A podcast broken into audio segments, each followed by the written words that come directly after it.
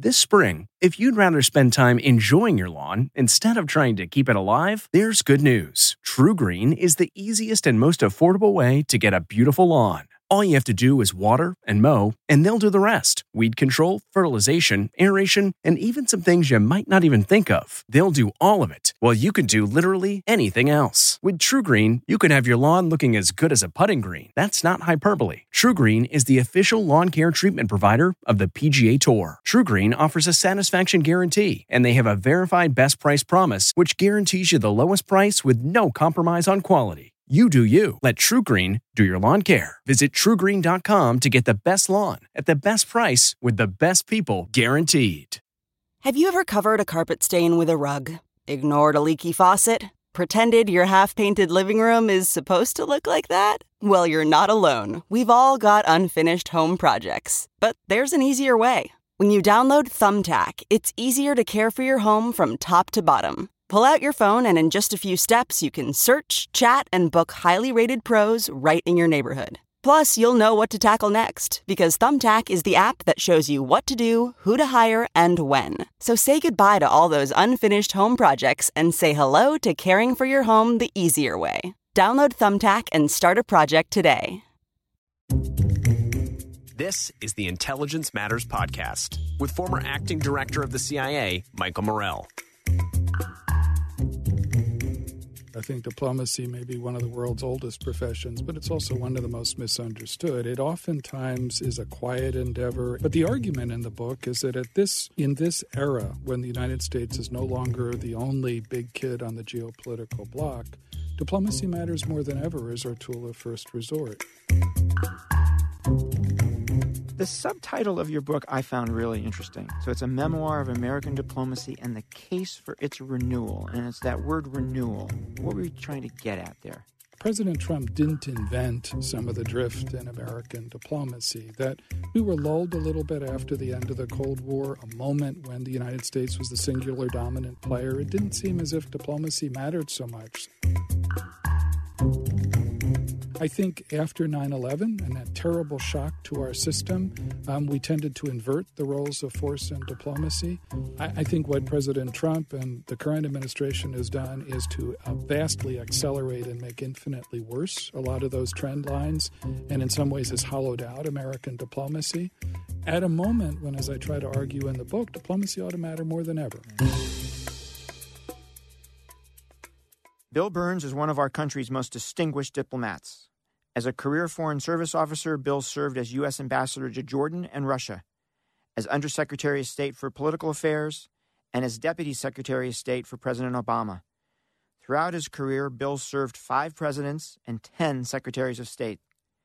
He is currently the president of the Carnegie Endowment for International Peace here in Washington, and he has just published his memoir titled The Back Channel, a memoir of American diplomacy and the case for its renewal. I just had a chance to sit down with Bill to discuss his book, his experience at the State Department, and the key foreign policy issues of the day. I'm Michael Morell, and this is Intelligence Matters. Bill, welcome. Great to have you on the show, and it's great to see you. It's really good to see you, Michael. I don't want to embarrass you, but I worked with a lot of people in government, and I don't think I ever worked with anyone who had your combination of experience, professionalism, and just plain good judgment and human decency. Well, so it's, it's feelings, wonderful to have you. Feelings entirely mutual. So, Bill, your book, The Back Channel, a memoir of American diplomacy and the case for its renewal, hit the bookstores yesterday, hot off the presses. It is terrific. It's a great read and a great education for anyone interested in the State Department, in diplomacy and its future, and in the history of the significant issues um, that you lived through and worked on. So I think it's a must read for anybody in the Intelligence Matters crowd. So go out and get it. Bill, you tell a tale in the book of your first diplomatic mission. Didn't suggest great things ahead for Bill Burns. What happened? Well, my, my career didn't get off to a rocket propelled start. I was a very junior officer, my first posting at the U.S. Embassy in Amman, Jordan and I volunteered for what I thought was going to be a really interesting adventure to drive a supply truck from the embassy in Amman to our diplomatic facility in Baghdad. this was a point in the early 1980s when Iraq and Iran were in the midst of a bitter war. It just seemed like an interesting adventure to drive across the desert of Jordan, you know, and all the way to Baghdad. I'd never been to How Iraq far before. is that? Oh gosh, it it's a long ways. I mean, it's, It's, a about two-hour flight, so it must be. yeah, it's like a 14, 15 hour drive all the way, and in a truck you're not going too quickly, and the roads in those days weren't that good. So anyway, the administrative officer at the embassy in Amman, who was this grizzled old veteran, had assured me that the skids were all greased at the border, paperwork's all in shape. Turned out the skids weren't greased. I got to the border, an Iraqi security official on the Iraqi side of the border who bore a you know a striking resemblance to Saddam Hussein confiscated the truck, the paperwork, and everything else. And so I was driven under police escort. I drove with a police escort um, to Baghdad. Um, to make a long story short, the truck was confiscated, all of its contents, which were unclassified equipment. Um, to best of my knowledge, neither the truck nor the contents were ever recovered. So I spent the next three and a half decades in dread fear that my salary was going to get docked for the docked cost of this. equipment. So, as I always told more junior diplomats in the succeeding years, you know, even if your career starts with a failure, um, there's hope. So that was your first mission to drive a truck.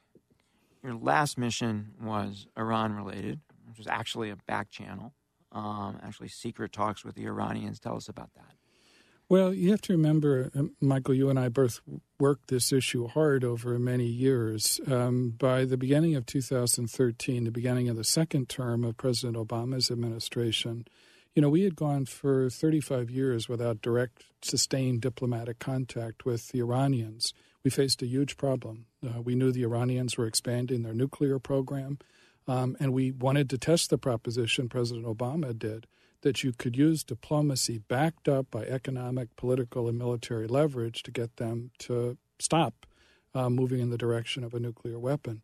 And so we spent the first term of President Obama's administration building up that leverage. It was no coincidence that, you know, Iran's oil exports had dropped by 50%. The value of its currency had dropped by 50% by the beginning of 2013. So we had their attention, and the time had come to test whether direct. And, and a key point is this is not only the U.S. putting this not. leverage on, right? This is this is the entire world, Absolutely. including Russia and China. Absolutely. And, you know, in some ways, especially with Russia and China, quite grudgingly in this period, too. And a number of our allies had to make sacrifices to curtail their imports of, uh, of Iranian energy.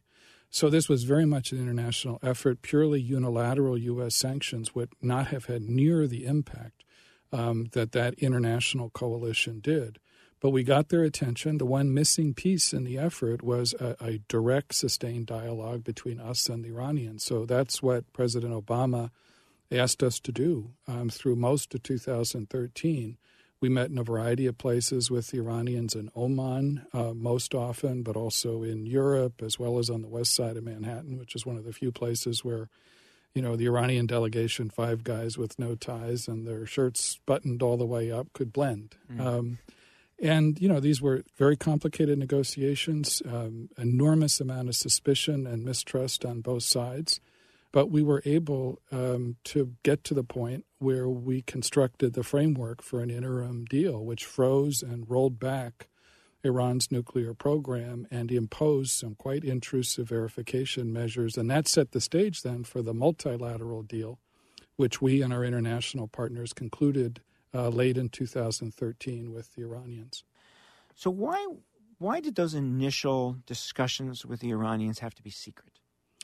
I think it was it was a tough call, and I, I remember, as as I'm sure you do, you know, President Obama weighing this very carefully. I think there was so much baggage on both sides, so much mistrust that to have tried to carry out these direct discussions in the glare of publicity with all the expectations that that would bring um, would have made it a lot more difficult to make progress. We knew that we weren't going to keep these discussions secret or quiet forever. In fact, it surprised me that we were able to keep them quiet as long as we did.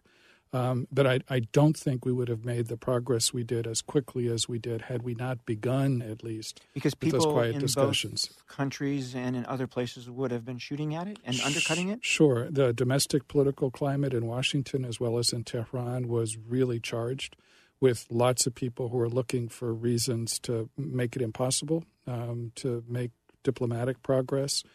Um, and so I think that was the way to, to test the proposition that serious diplomacy was possible. It wasn't going to end in quiet talks. We had to do this with our partners. And this was very much uh, a way, as we saw it, to kind of jumpstart that process. It wasn't a substitute for it. So the nuclear deal itself, you had left government by the time it was finalized, mm-hmm. but I presume you support supported it. Absolutely. That it made sense to you. Yeah. What do you say to those who argue two things? There's basically two arguments against it, right? One is we should have gotten more on the nuclear side. We should have asked for more and gotten more. And then we should have also dealt with their regional misbehavior at the same time. We should have done a package. What's what's your response to those two well, critiques? First, both fair concerns. You know, my view is that the comprehensive agreement that was reached in the summer of 2015 was the best of the available alternatives for preventing the Iranians from developing nuclear weapons. And I think in that sense, it was quite a good deal. It was not a perfect deal. In my experience as a diplomat over many years, perfect is rarely on the menu. Um, but it was a good deal in the sense that it uh, applied sharp constraints on Iran's nuclear program over a long period of time, um, and it imposed the most intrusive verification and monitoring, monitoring procedures ever developed.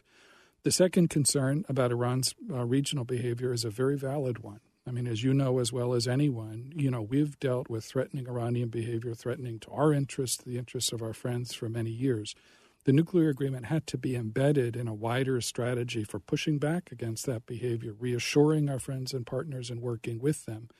I just think that by jettisoning the nuclear deal as the Trump administration has done, we actually put ourselves in a weaker rather than stronger position for pushing back. I think we could have gotten the Europeans, had we stuck with the deal, um, to take firmer measures against everything from Iran's missile proliferation to, you know, the other ways in which it tries to subvert our friends in the Middle East. I also think that had you gone for the whole enchilada, there's no way you would have had the Russians and Chinese with you on the sanctions to begin with. We wouldn't have on the, on the sanctions in the first place, on wider regional behavior, and probably even on the missile issue as well. That didn't mean that Iran's actions weren't threatening. Of course they were. And we all realized we had to embed this in a wider strategy. I just think that having being able to remove one layer of risk, in other words, an unconstrained Iranian nuclear program from the picture put us in a better rather than worse position for dealing with that. Bill, you spend time in the book talking about what it means to be a diplomat. And I actually think that's really important because I think most Americans have a decent idea of what a soldier does or a pretty decent idea of what a spy does, but I don't think they have a good idea of what a diplomat does. So walk us through what it means to be a diplomat. Well, the first thing is I absolutely agree with you. I think diplomacy may be one of the world's oldest professions, but it's also one of the most misunderstood. It oftentimes is a quiet endeavor. It operates in back channels, out of sight and out of mind. But the argument in the book is that at this in this era, when the United States is no longer the only big kid on the geopolitical block, diplomacy matters more than ever as our tool of first resort what diplomacy is essentially is a way to promote American interests and values in the world short of war, short of the use of force. Diplomacy never gets very far unless it's backed up by all other kinds of leverage, whether it's military, economic, intelligence, development, the power of America's example, which also gets us, you know, um, a long ways in the world if it, if it's a positive one. And so, what diplomats do is a form of reconnaissance. It's trying to understand uh, foreign landscapes. That doesn't mean understanding doesn't mean that you have to accept or indulge the perspectives of other governments or other leaders, but you have to understand them. That's the starting point for good policy. Second, you have to understand your own country's priorities as well. Um, oftentimes, I think diplomats don't spend as much time making sure they understand their own society and making sure that Americans understand that smart foreign policy um, doesn't just begin at home in a strong economic and political system, but it ends there too, in better jobs and you know more security and a healthier environment as well. Um, there aren't that many American diplomats in the world. There's only about 8,500, uh, you know, foreign service officers in the world. Um, you know, former Secretary of Defense Bob Gates one of our old colleagues used to say that there were more members of U.S. military bands than there were American diplomats. I have nothing against military music, but you know, it shows. I think Tells sometimes It does, that there's an imbalance sometimes, and, you know, in the way in which we both resource and support the different tools of American foreign policy in the world. And, and, and there's been an erosion in the resources granted to diplomacy over the years, hasn't there? There has been. I mean, I think we were lulled um, at the end of the Cold War at a moment when America really was the singular dominant player in the world. So, as a result, the U.S. foreign affairs budget, both for the State Department and for development assistance, dropped by almost 50% from 1985 until 2000. You know, there have been different efforts, and, sec- and successive secretaries of state have worked hard to make the case for more resources for the State Department. But in general, that's been a tough case to make. Um, you know, there are relatively few uh, diplomats serving overseas. Um, you know, we don't have military industries in the United States that congressmen right. can see as in their self interest. But none of that is a defeatist argument. It just means that we need to work harder to make that case to Americans. Um, Bill, one of the many interesting things you say in the book that's really caught my attention is that there are two kinds of speeches in foreign policy frameworks for action and substitutes for action. What do you mean by that? And can you give us a couple of examples? Yeah, well, the one example I cite in the book was a speech that one of our old bosses, President George W. Bush, gave, I think, in June of 2002 about the Palestinian Israeli issue, too. And that was a moment when I think um, the administration was increasingly focused on Iraq and, you know, the developments that led up to the war in Iraq in 2003. And so you know, my impression at that time was the speech was less a, a framework for serious immediate action on the Palestinian Israeli issue and more a kind of substitute, a way to sort of buy some time on that issue while the administration focused on what it saw to be the higher priority, which was Saddam Hussein's Iraq. And your argument would be that we should have more of the former frameworks for action and fewer of the of the substitutes for action. Yeah, I mean, ideally, I think, especially when a Secretary of State or a president is making a speech, it's it's to help people understand the case for,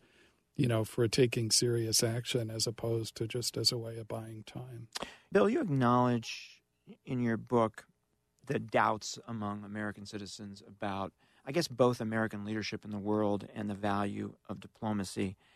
How do you think about those views on the part of a really not insignificant number of Americans? And how do we go about starting to change those views? Because we're not really going to get anywhere unless we no. do that. And it's a really important question. And I think, you know, it's it's ironic in a way, given the difference in their worldviews, that both President Obama in 2009 and President Trump in 2017 were asking a lot of the same questions. I mean, they understood there was a disconnect between lots of American citizens and all of us in the Washington establishment. It wasn't so much, in, in my experience anyway, that most of our fellow citizens need to be convinced of the importance of disciplined American engagement in the world. Their question is whether we in Washington are capable of disciplined leadership. And there are just too many examples. Iraq in 2003, I think, is the classic example, but examples in administrations of both parties. And so I think it's really important to, to recognize that disconnect which exists and then try to make the case in lots of different ways. The State Department, just to be self critical about my own institution, never has done as good a job as we could have when we help facilitate a big business deal overseas, you know, a big sale of aircraft that contributes directly to the creation of jobs in, you know, important parts of the United States to, to help draw that connection for people in our own society. And the same is true in lots of other ways, whether it's in terms of the physical security of the United States, environmental security, and lots of other ways. And so it's not just the State Department, it's obviously elected political leadership in any administration, it's members of Congress too. State Department also to be self-critical, you know, over the years has never done as good a job as we should have at working the Congress by comparison to the intelligence community or the Pentagon, who yeah. are, I think, much more active. But I think the critique is, I mean, I mean, you're focused on the State Department, but the mm-hmm. critique mm-hmm. is really about the American foreign policy establishment, and mm-hmm. we have not spoken mm-hmm. to the American people about why this is important and, and how it should be done, and why it why it is in their interest that we do it. Yeah, I think you're right, Michael, and I think we tend sometimes to be patronizing about it too. You know, the the argument is, well, trust us. You know we know better how to navigate the world. And The truth is, there have just been too many examples where many Americans have seen indiscipline rather than discipline in the way in which we match ends to means. And I've always felt that whether you're a president or a secretary or a senior intelligence official or a senior diplomat, if you can't explain a policy to people, then there's generally yeah, yeah, a flaw in it. Yeah. Bill, the Middle East, you spent a good chunk of your career there. What ails it and what can we do about it? Well, I think the you know the dysfunctions in the Middle East are going to be with us for a long time to come, and by that I mean in lots of societies in the Middle East, in particular in the Arab world, you know, a sense that lots of people have of indignity. You know that they are deprived of political and economic opportunities, that their leaderships take advantage of that as well, and so it it creates really fertile ground. That crisis of governance at the core um, creates re- really fertile ground for extremists. And whether the acronym is, you know, ISIS or a new acronym in the future, you, you know, there people will take advantage of that as well. On top of that, you've got a whole series of unresolved regional conflicts, you know, whether it's between Iranians and Saudis or Arabs and Israelis.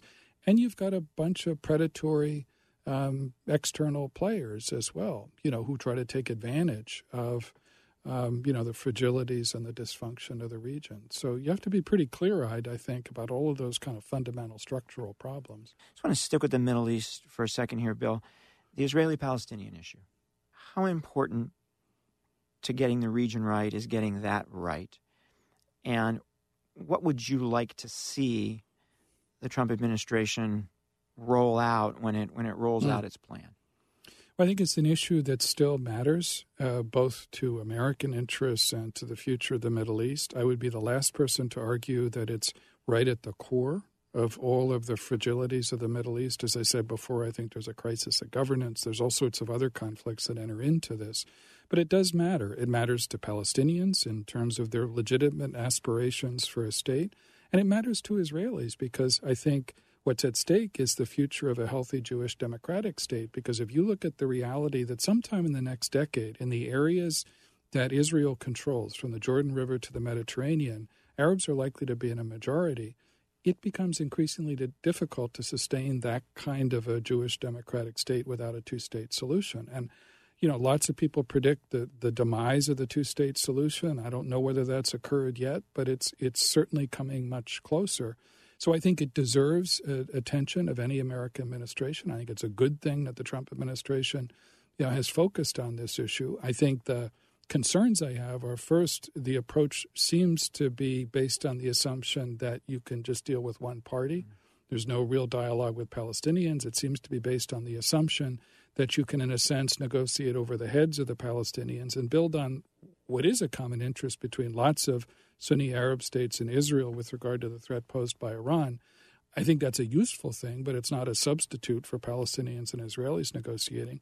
There's another flawed assumption, I think, that somehow you can use the lure of economic opportunities to get people um, basically to neglect what have been, you know, long-term political aspirations. And so for all those reasons, you know, I'm a little bit skeptical of what I hear about this approach. But I do think there's a sense of urgency to dealing with it. Again, it's not the central issue in the Middle East, but it does matter. And I'm also really interested in what your view is, Bill, of how we should have handled the Khashoggi incident.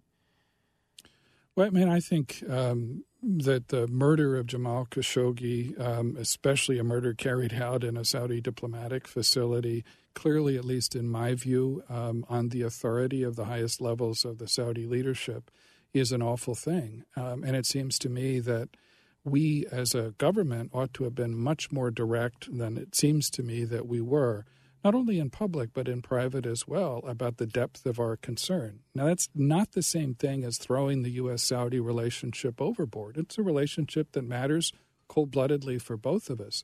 But it just seems to me that we should have used that horrific opportunity to push the Saudi leadership, and in particular Mohammed bin Salman, the crown prince, much harder than it seems to me we have so far to do some other things that are not a favor to the United States, but very much in Saudi Arabia's self interest, like stop the war in Yemen, which I think is creating opportunities for the Iranians uh, rather than reducing them. I think we should use it to push much harder um, to end what has become a kind of pointless conflict, political conflict with Qatar. Yes.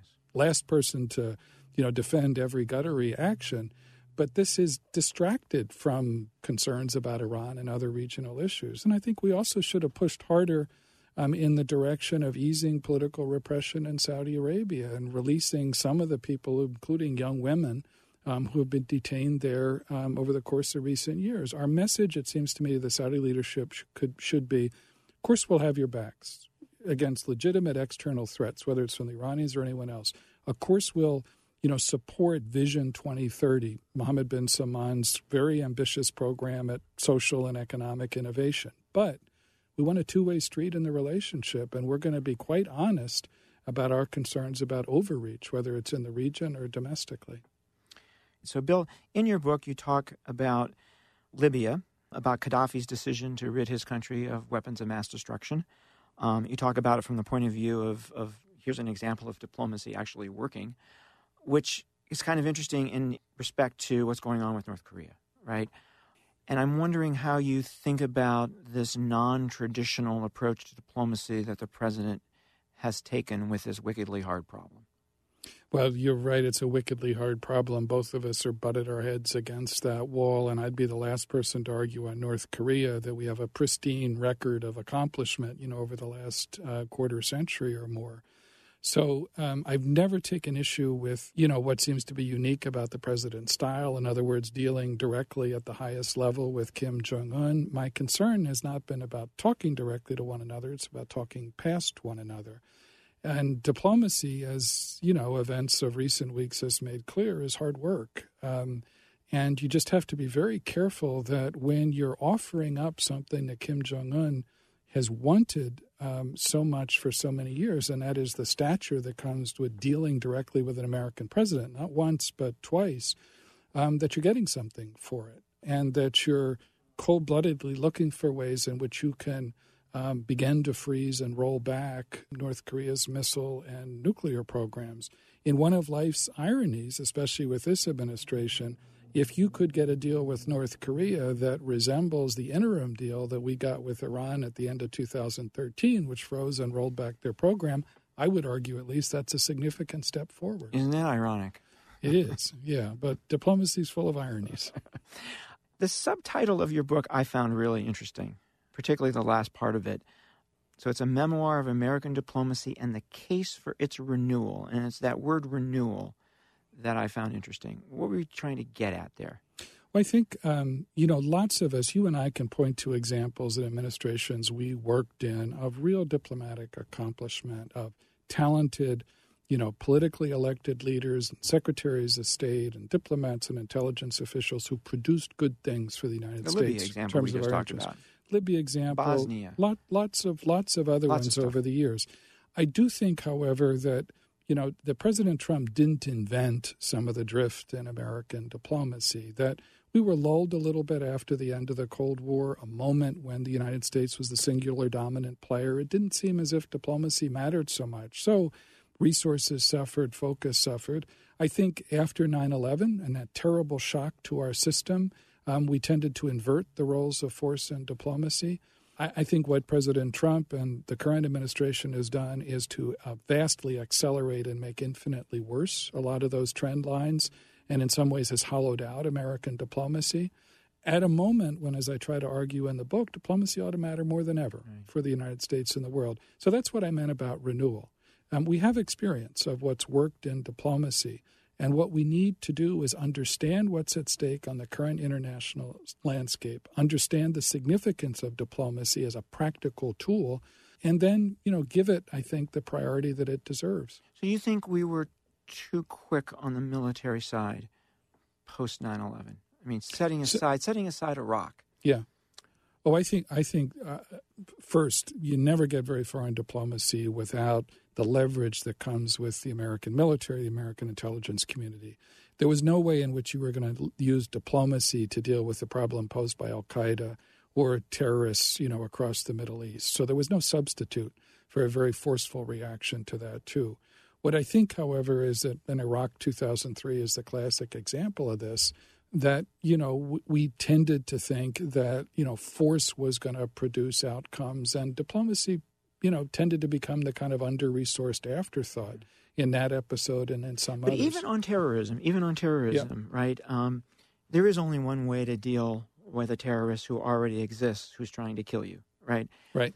But there is the issue of stopping the creation of terrorists right. in the first place, which is a hard problem. It is. Um, we can't do it alone, but we really never invested, I thought, right. enough in it. No, um, I think, and that's diplomacy. I think that's right, and that's that's the business of prevention in a sense. And you know, the truth is, the surgical triumphs that you know the American military can be justly proud of, the surgical triumphs even of the intelligence community and the military, like Bin Laden's, you know, finally bringing Bin Laden to bringing a measure of justice to to 9-11 you know, those are, are the kind of triumphs that people can see and understand. Prevention is kind of like dentistry, you know, it takes a lot longer, it's less visible as well. But that's what we have to engage in. We have some successes. You look at the experience of Colombia, for example, in the last two decades. Administrations of both parties invested over the long term in, you know, creating a much greater sense of stability and working with smart, courageous local leaders. And so there's not every instance is not going to yield those kind of results, but I, I, do absolutely agree with you. We need to focus more on the prevention side of the challenges that we face. Bill, two final issues I want to talk to you about. The first is Russia. Mm-hmm. You served as ambassador uh, to Russia, ambassador in Moscow. Tell us about Vladimir Putin. What what makes him tick? Um, how does he see the world? How does that drive him? How do you think about that? Well, I've, I've always thought that Vladimir Putin, in my experience over the years, is a combustible combination of grievance and ambition and insecurity. Grievance, in a sense, born, and this is not unique to Putin. You find lots of people in the Russian political elite who have this view of an acute awareness of a Russia that was flat on its back in the 1990s, a sense that the West, and particularly the United States, took advantage of that. Again, this is their perspective. I'm not trying to justify right. it. And that therefore, once Russia began to rebound, surfing on high hydrocarbon prices during Putin's first two terms as president, it you know had, it was in a position where it could push back. It was no longer the 98 pound weakling on the beach, and and you know Putin has been determined over now almost two decades, leading Russia to do two things. One is to restore the power of the Russian state because he's deeply mistrustful of his own citizens and his own political elite and to restore Russia to the table of great powers in the world. He knows, he's smart enough to know he's playing a relatively weak hand, especially compared to the United States, but he's tactically very agile. And so he'll take advantage of opportunities. Um, and he's grown increasingly self assured over time. I remember when I presented my credentials as ambassador the end of the summer of 2005 in the Kremlin. And, you know, the Kremlin is meant to intimidate foreigners in a sense. So you, you come into these great halls in the Kremlin with massive ceilings. You walk down a very long corridor, these two two story bronze doors, and you're waiting to present your credentials as ambassador for Vladimir Putin to walk out. And Putin himself is not a particularly imposing figure. He's about five six, I think. But this is meant to shock and awe, you know, new diplomats, and it actually succeeds. It works. But I remember I, I, stuck out my hand to shake his hand and present my credentials, and before uh, I had gotten a word out, he said, looking me straight in the eye, you know, you Americans need to listen more. You can't have everything your own way anymore. We can have effective relations, but not just on your terms. And that was Putin, unsubtle, defiantly charmless. Um, and that's what we're dealing with. And I think the last thing I'd say about Putin is he's convinced himself that the best way to create space for Russia as a major power in the world is to chip away at an American led order. And it's also convenient for him because he can justify repression at home by pointing to an enemy at the gate. And so, for all those reasons, I think we're going to be operating, at least with Putin's Russia, within a pretty narrow band of possibilities. So, how do we deal with him? Well, as I said, first is to understand clearly and without illusions that we are operating within a pretty narrow band of possibilities. I would argue from the sharply competitive to the nastily adversarial. Um, so I think we have to push back um, against, you know, aggressive Russian behavior, whether it's in Ukraine, whether it's in other parts of the world. But at the same time, we have to do something that's characteristic of managing great power relations, and that is make sure we have some guardrails in the relationship so that our militaries are talking to one another, diplomats are talking to one another. We don't let collapse what's left of the arms control architecture built up since the late Soviet period the Intermediate Nuclear Forces Treaty, reached 20 years ago, seems about to collapse. But it would be a huge mistake, in my view, to let the New START agreement, which deals with strategic nuclear weapons, to expire in 2021 as well. It's cold bloodedly in our interest to make sure there are some guardrails there. And then there are also going to be some issues for all of our profound differences like Afghanistan, like Syria today, when it's, you know, in our own self interest to deal with the Russians and see if we can't at least carve out some small areas of common ground. You know, we have to remember that even during the darkest days of the Cold War, we were talking to them. Yep. And we were actually making deals with them. We were. And and we were also, I think, we approached it from a position of confidence as we should today. Russia under Putin is not ten feet tall. They've got huge demographic problems you know, they've got a one dimensional economy because one of Putin's historical failures, in my view, is that he never diversified the economy beyond what's in the ground. He's never really taken advantage of what's in, in people's minds, uh, you know, a, a very well educated Russian population. So, you know, Russia has some pretty serious um, structural flaws to address over time. We have a pretty good hand to play if we play it wisely with Putin. And I think the last thing I'd add on Putin and Russia is that while it's really important not to give in to Putin's Russia, it's also important not to give up on the Russia that lies beyond Putin, especially when you look at the reality sometime over the next decade, Russian and Chinese interests are going to bang into each other. Russians, in my experience, are going to chafe just as much at being China's junior partner right. as they did at being America's right. junior right. partner after the Cold War. Um, Bill, and then we have China. So let me read you something from your book, and mm-hmm. I quote as I neared the end of my diplomatic career, it was clearer than ever that nothing mattered more in American foreign policy than management of the U.S. China relationship. End quote. How are we doing at managing that? Oh, I think it's it's going to be a long haul. Um, I think what President Trump is trying to do in terms of um, changing the balance of our trade and investment relationship is right and probably overdue to push back against um, what have been predatory Chinese practices on trade, on the forcible transfer of U.S. technology. Um, you know, this is the strategic competition of our age. Again, we have a lot of cards to play on this. There are lots of players, our friends, allies, and partners across uh, Asia who share a concern about China's rise. They're not looking to contain China or they're not looking to be forced to choose right now but they do want to try to ensure that China's rise doesn't come at the expense of everyone else's security and prosperity. That gives us a lot to work for. But what, what it seems to me we have to do is not just defensive. It's not just what the administration is doing on pushing back against trade practices, as important as that is. It's also affirmative to lay out a vision and a framework across Asia about the kind of Asia we want to see. That's what I thought in economic terms the Trans Pacific Partnership would have done, which is why I think it was a big mistake for this administration to pull out of that because you know it's it's hard to fight something without a framework um, in which you can, in my view, the biggest mobilize others. biggest strategic mistake it's made so far, in my view.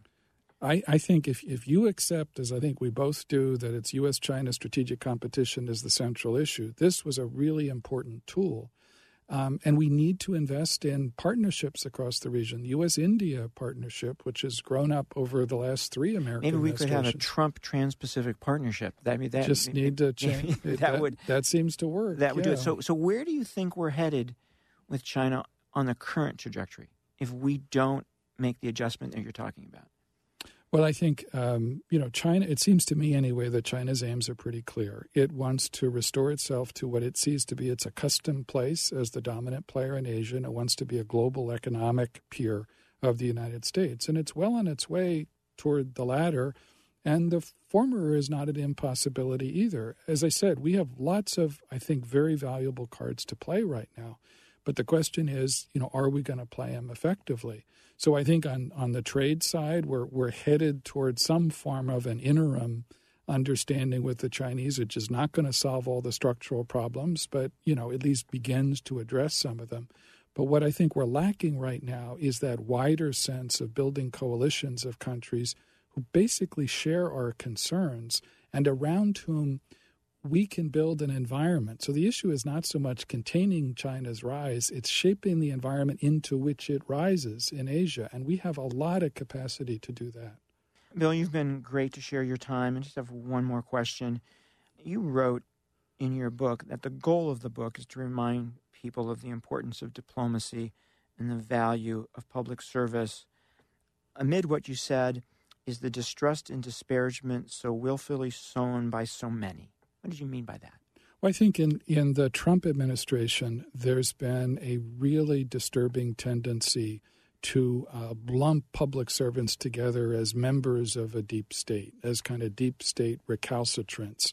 Um, and the truth, in my long experience, and I'm sure is yours, is exactly the opposite. Exactly. People in the State Department, for example, are almost loyal to a fault. They want to be led, they want their expertise to be taken into account. They know it's not always going to be heeded. But what you see today, I'm afraid, especially with regard to the State Department, is a situation where not only are budgets being cut and senior, really talented senior and mid level people are leaving, but you also have the really pernicious practice of singling out individual public servants, career civil service and foreign service, just because they worked on controversial issues in the last administration.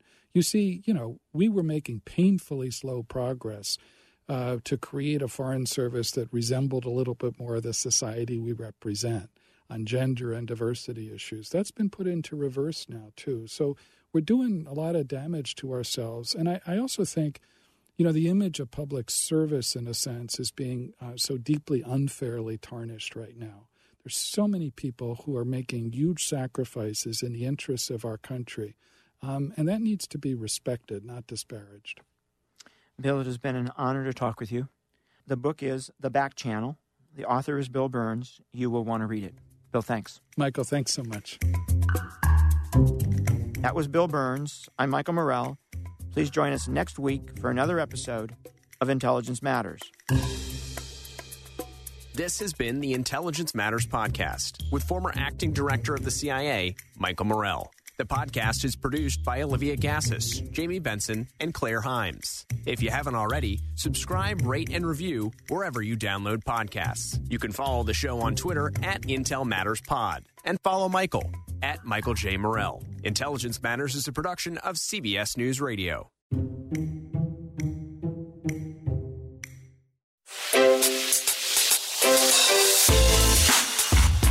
Hi, this is Jill Schlesinger, CBS News business analyst, certified financial planner, and host of the Money Watch podcast. This is the show where your money is not scary and it's not boring. It is a show that's all about you. It's your questions that make it possible for me to provide unconventional and entertaining insights on your money, and maybe more importantly, on your life. I'm going to be your financial coach, someone who brings common sense and an insider's perspective on how to manage your money and your emotions. And I promise we are going to have a little bit of fun along the way. Have a question from retirement to career changes to college funding? Just send us an email at askjill at jillonmoney.com. Follow Money Watch wherever you get your podcasts. You can listen ad free on the Amazon Music or Wondery app.